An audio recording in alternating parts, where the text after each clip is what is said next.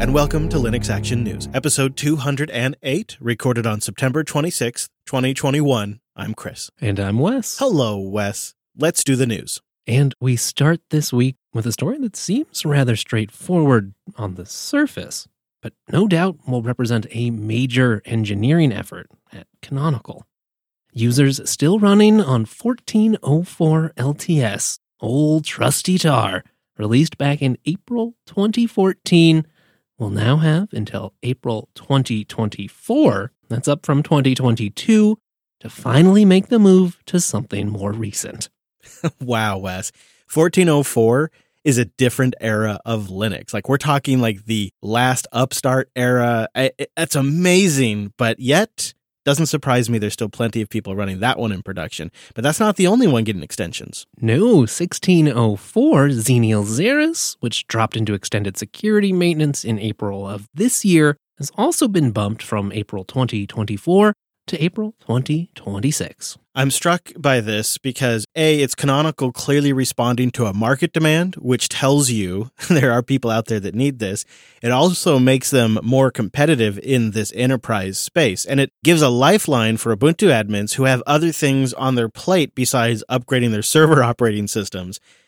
But to get access to these future updates, you're going to need to be an Ubuntu Advantage subscriber, which is free for limited personal use or Ubuntu community members, but otherwise requires an ongoing subscription. That's an important point, but not unreasonable, I think, for enterprise deployments who are depending on this stuff to keep working. Yeah, and subscriptions for support, super common in the enterprise space. And I think it's good for server admins that are still using 1604 or 1404, because at this point, it's significantly tricky to do the big leap upgrade. Like, going from 1404 to 2004 is a massive upgrade, and admins have to do that math of trying to do the intermediary updates. So they'd maybe have to go to 1604, then 1804, then 2004. I mean, talk about a production nightmare on a server that's doing things that you depend on. And so this gives them more time. It allows them to focus on things like all of the work from home load that's been created. And I would guess they're likely now going to punt this problem until the next LTS comes out, which is going to be Ubuntu 22.04. They'll just probably wipe the slate clean and go to that LTS. I mean, if they haven't upgraded by now, I don't know what makes you think they'll ever upgrade. Maybe they'll just beg for more support. Well, this week, Google gave us some news on something kernel developers have been begging for. During the Linux Plumbers Conference, we got an exciting update from a prominent member of Google's kernel team on his project, the Generic Kernel Image Initiative for Android. My name is Todd Chose. I'm the kernel lead for that project. And Todd is helping lead an effort to get Android using a vanilla upstream kernel one day. Yeah, and with Android 12 and Linux 5.10, based on the Android Generic Kernel Image, which is also known as GKI, Todd reports Google has cut down on the out-of-tree patches to an extent that it's been nearly eliminated. We have the what we call the generic kernel, which is really the core kernel minus modules, and the big focus has been to get all of the SoC hardware specific code out of the core kernel and into separate modules, so that we can get it as clean and generic as possible. It seems Google's motivation for taking this project on is focusing on reducing some major technical debt that they've built up over the years, and really just trying to get everyone in the Android ecosystem on the same technical page and make these devices more supportable. What actually ships on an Android device in the past has been a device kernel with changes that come from the Android team and from a reference kernel that we maintained, and then changes from an SoC vendor, and then changes from an OEM. And so the kernel that actually ships on a device is very custom for that device and very different from the upstream version of Linux. And they're making good progress on the GKI front, and also ensuring that vendors adapt to this new approach to cut down on this kernel mess that Google created with Android. Yeah, I don't think any of us are really surprised that this way of building the Android kernel for each and every device has ultimately become unsustainable. So the fact that this problem exists now is not really news to us. But what is a very pleasant surprise is to see just how much progress Google has actually made in addressing this. And where it gets really interesting is their outlook for 2023 and 2024 for further reducing that debt and getting even closer to upstream. 2023, 2024, we believe that we'll start reducing debt faster than we are accumulating it. And the goal, of course, is to get as aligned with upstream as we possibly can.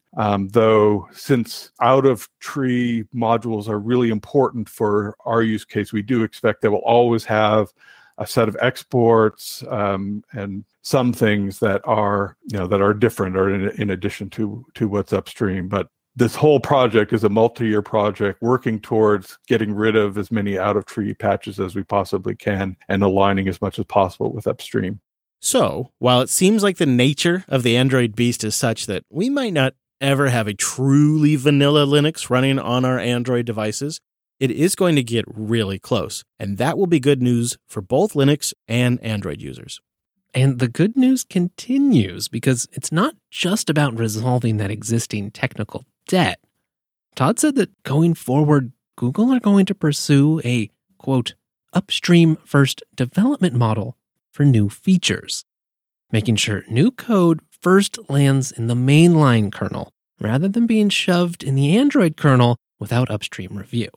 Yeah, and longtime listeners of Jupiter Broadcasting know this has been in the works for years. And it's pretty much just exactly in line with what the Linux kernel team have been advocating the Android developers do since basically day one of Android. And while this is something that we have been following for a long time and are clearly rather excited about, Android end users probably won't notice much, other than hopefully a better support lifecycle for their devices.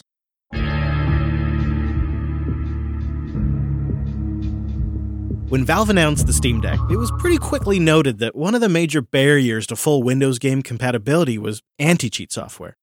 Packages such as Epic's well-known Easy Anti-Cheat are free for Windows game developers to use, and there seems to be a lot of incentives for those developers to use those packages. But these same anti-cheat systems prevented games that would otherwise play just fine on Linux, perhaps under Proton, from running at all.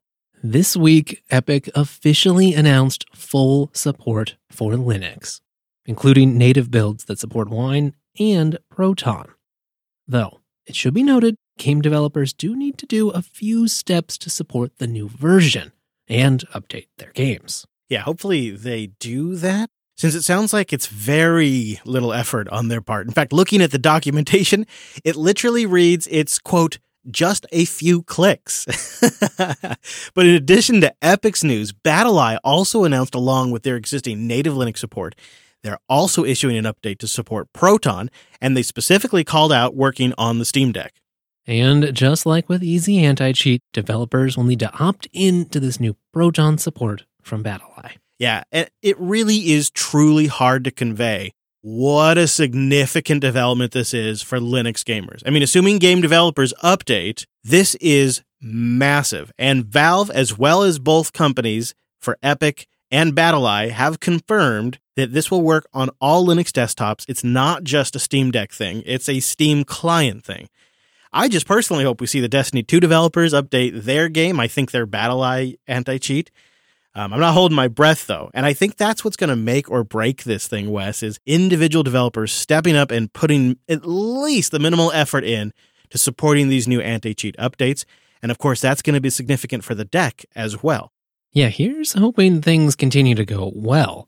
And actually, sticking with Linux gaming and Steam just for a moment longer, Valve continue to release upgrades to the Steam client with more and more tweaks for Linux users. Liam over at Gaming on Linux caught some of the interesting changes in the recent release, including improved startup speed, more robust game save via Cloud Sync, and some fixes for remote play.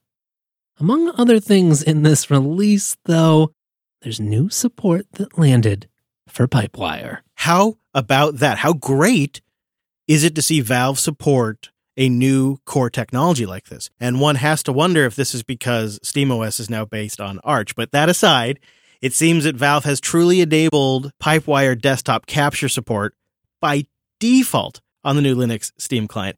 That's huge. And it also means early support for Pipewire is going to enable better and improved performance on Wayland desktops. So those of us that are out there doing remote play, game capture, and other AV features on Wayland should have a better experience now. But it's just really great to see this land before the deck even ships. It's starting to look like a lot of things are lining up so that the deck is really well positioned software-wise when it hits the public's hands.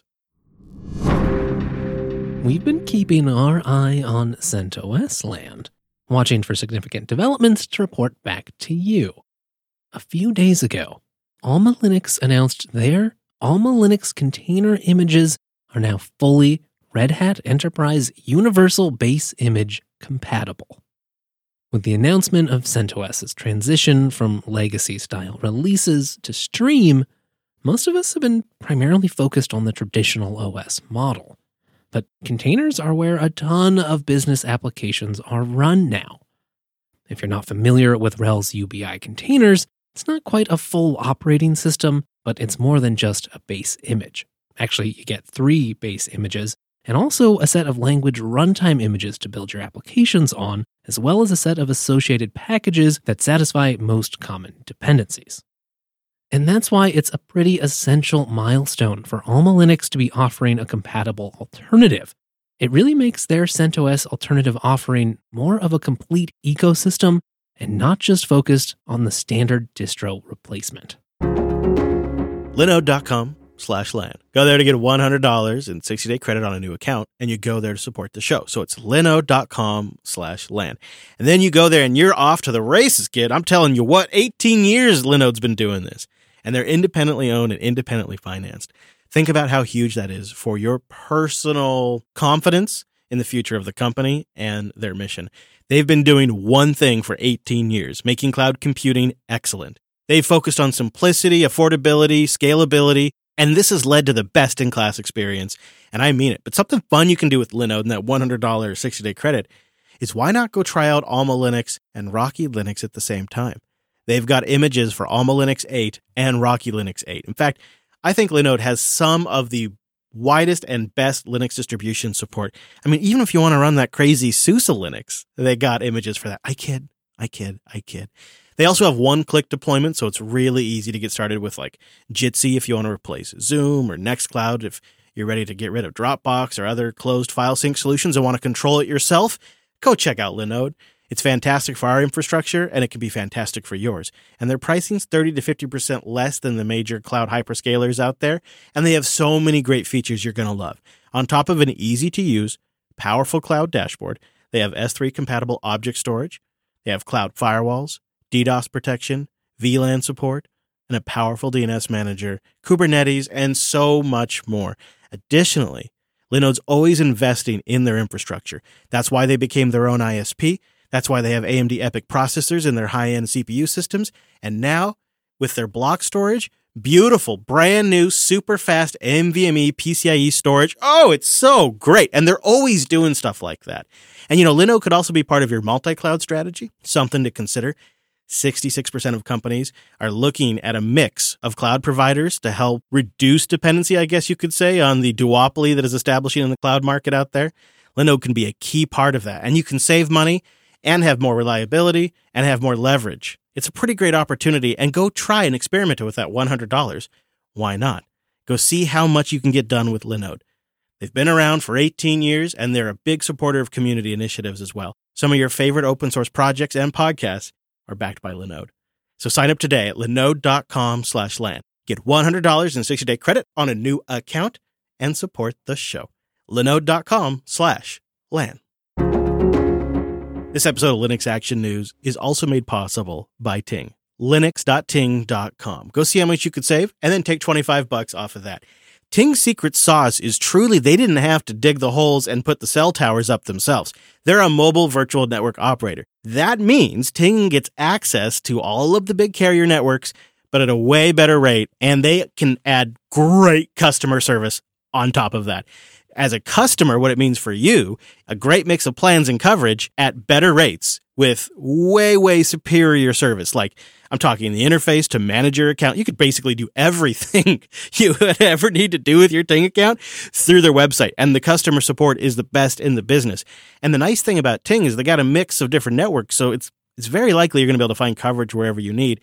And you can contact their customer support and tell them, hey, I'm going to be going in this area, so I need a SIM card that works the best for this area, and they take care of it. It's so simple. And every plan gets access to the LTE and 5G coverage, so lots of data you can go through if that's your thing. They also have plans for those of you who are very data savvy. You'd be surprised how much you could save. They have like their Ting Set 12 plan. It's $35 a month. You get 12 gigs of data and unlimited talk and unlimited text for $35 a month. Like if you're savvy with syncing your podcasts and your music before you jump in the car or something like that, that's a great deal. But no matter how much data you need, or maybe you want a family plan, they've got stuff that's going to cover you. I mean, they got plans for everything. That's why it's so great that it's simple to switch to Ting, because pretty much any phone will already work since they support a ton of networks. So just go try it out and get started. You go to linux.ting.com. You check your current phone out. They got a really nice UI for that. If everything's looking right, you create an account. You pick the plan that's right for you. Ting will shoot you a SIM card. You pop that in your phone, and you're going to get activated in minutes. And once you get all set up, be sure to check out the Ting blog. They're always posting about giveaways or tips to use the network. It's so simple now with Ting to cut your phone bill in half. There's no reason you should be paying so much for wireless anymore. Go see how much you could save, and then take $25 off of that. And you can support the show. That's linux.ting.com. There's never been a better time to try Ting Mobile. I can say that because I've been a customer since 2013, and Ting just keeps getting better. Go support the show and see how much you could save. linux.ting.com. GNOME 41 was released this week. It's the second release to use GNOME's new number versioning scheme. And while perhaps not the big change that GNOME 40 was, there are still plenty of improvements packed in. GNOME Software Center received a considerable amount of attention this time around. Nearly every part of GNOME software was polished or improved in some way, including a new visual overhaul with significantly improved application listings. Oh, Wes, the new GNOME software application listings look so much better now. They've added what they call context tiles to app pages that they just give the user more information about the device support, the permissions it might need, age rating if you care about that kind of thing, file size, which I always care about, and more. It's all just really displayed in a clean, easy-to-read format. Now, along with that kind of stuff, you also get a list of available add-ons if your app has them. So like, say, GIMP might have a bunch of plugins you can install from GNOME software. They all get listed right there on one page, so you can install your app and all of its add-ons now in one go. Outside of GNOME software, the new multitasking options are nice to see as well. You can now toggle off GNOME's hot corner for the activities overview, something I know a lot of you out there previously used an extension to achieve. On top of that, they now let you tweak the settings for resizing applications and what happens when you slam them against the edge of the screen. Also nice to see is some settings that you used to have to dig around in GNOME tweaks to find. Those have been moved into the multitasking settings, things like choosing between fixed and dynamic workspaces. And I know you were really happy to see this one added, Chris. New options for how workspaces behave when you have multiple monitors. We really wanted to see this. This is great. It was a major pain point for some with the transition to GNOME 40 and the new horizontal workspaces. Now, users can choose if workspaces are only on the primary display or if all monitors have workspaces. That's great. And one of the significant areas of improvements in GNOME 41 is the power mode feature. The early version of this was introduced in GNOME 40. But now, in GNOME 41, it's like a premium feature. Power modes can now be quickly changed from the system status menu, which I used to have to install an extension for. And nice to see this, too. They will automatically enable the power saver mode of power modes when your battery runs low. Support has also been added for applications to request a specific power mode, something that maybe a game would do because it really needs performance. Yeah, or maybe your video editor. And a nice little quality of life aspect of this feature is power modes are sometimes disabled. Now, stick with me here. They're sometimes disabled depending on your system's hardware support. So sometimes, like in my case of testing, they were temporarily disabled because of a thermal issue on my laptop. Or on some systems, if you just don't support it at all, they won't show up. They just won't show up in GNOME settings. I once saw a warning during my testing that said, power modes will be disabled until you put it on the table. you got to get it out of your lap and put it on the table. I don't exactly know why. I would assume it had something to do with airflow. Another time, I was told that power modes would be disabled until the temperature of my laptop was down to safe levels. And honestly, I think that kind of makes sense. I mean, I don't want to turn on performance mode and cook my laptop. But just, I mean, personally, I think it was great to see the GNOME developers play around with this deep level of integration with the system. That's kind of like the new mobile network settings, which also only show up when you have hardware that supports them. This helps keep the complexity down on systems that don't have, say, a fancy LTE modem. 41 also introduces the GNOME Connections app, which is an efficient tool that lets you connect to most remote desktop protocols in a clean, easy-to-manage UI. And 41 sees the introduction of libidweta, which lays the groundwork for a new approach to styling GNOME apps in the future and will have significant implications in GNOME 42. For more details on that, see Linux Unplugged 424. It's worth noting the new GNOME release also comes with significant improvements for developers, including a new developer documentation website, a major update to the human interface guidelines, new features in the Builder IDE, GTK4 enhancements, and really a lot more, Wes. It should also be said that there are also the usual performance improvements and bug fixes to make GNOME faster, as well as more stable, reliable, and flexible, believe it or not. For example, the screen will now update faster on Wayland in response to keyboard and pointer input, the system-level multi-touch gestures are now more consistent and reliable, and a new default GL renderer in GTK4 provides faster rendering and reduced power consumption. And finally, a major code cleanup has been carried out in Mutter, GNOME's window manager, which really should help improve long-term maintainability and efficiency. That's great to see. It is, and it's always nice to address technical debt, as we talked about earlier in the show. I have to say, they nailed it. The new multitasking settings and options, really, that addressed my major concerns with horizontal workspaces. And I bet a lot of folks out there that had concerns, this is 41's worth trying now. I think they may have fixed it for you. I spent the last week in GNOME 41, and I think this is a fantastic release. If you're a happy GNOME user today, you're going to get even more of what you already love with GNOME 41. Now, it may not be for everyone, but if you want to get your hands on it, you're going to see it land pretty soon in Fedora 35, which will be out in about a month. That ships with GNOME 41 out of the box. But if you just can't wait, we've got a link to Fedora 35's beta in the show notes. And we'll keep an eye on that development and everything else in the world of Linux and open source. So be sure you go to linuxactionnews.com/subscribe for all the ways to get new episodes. And linuxactionnews.com/contact for ways to get in touch. If you've been thinking about an offsite setup, maybe like a backup offsite, go check out Self-Hosted 54 for Alex's ultimate offsite setup and my homemade Nest thermostat. As for this show, well, we'll be back next Monday with our weekly take on the latest Linux and open source news. Thanks for joining us. And that's all the news for this week.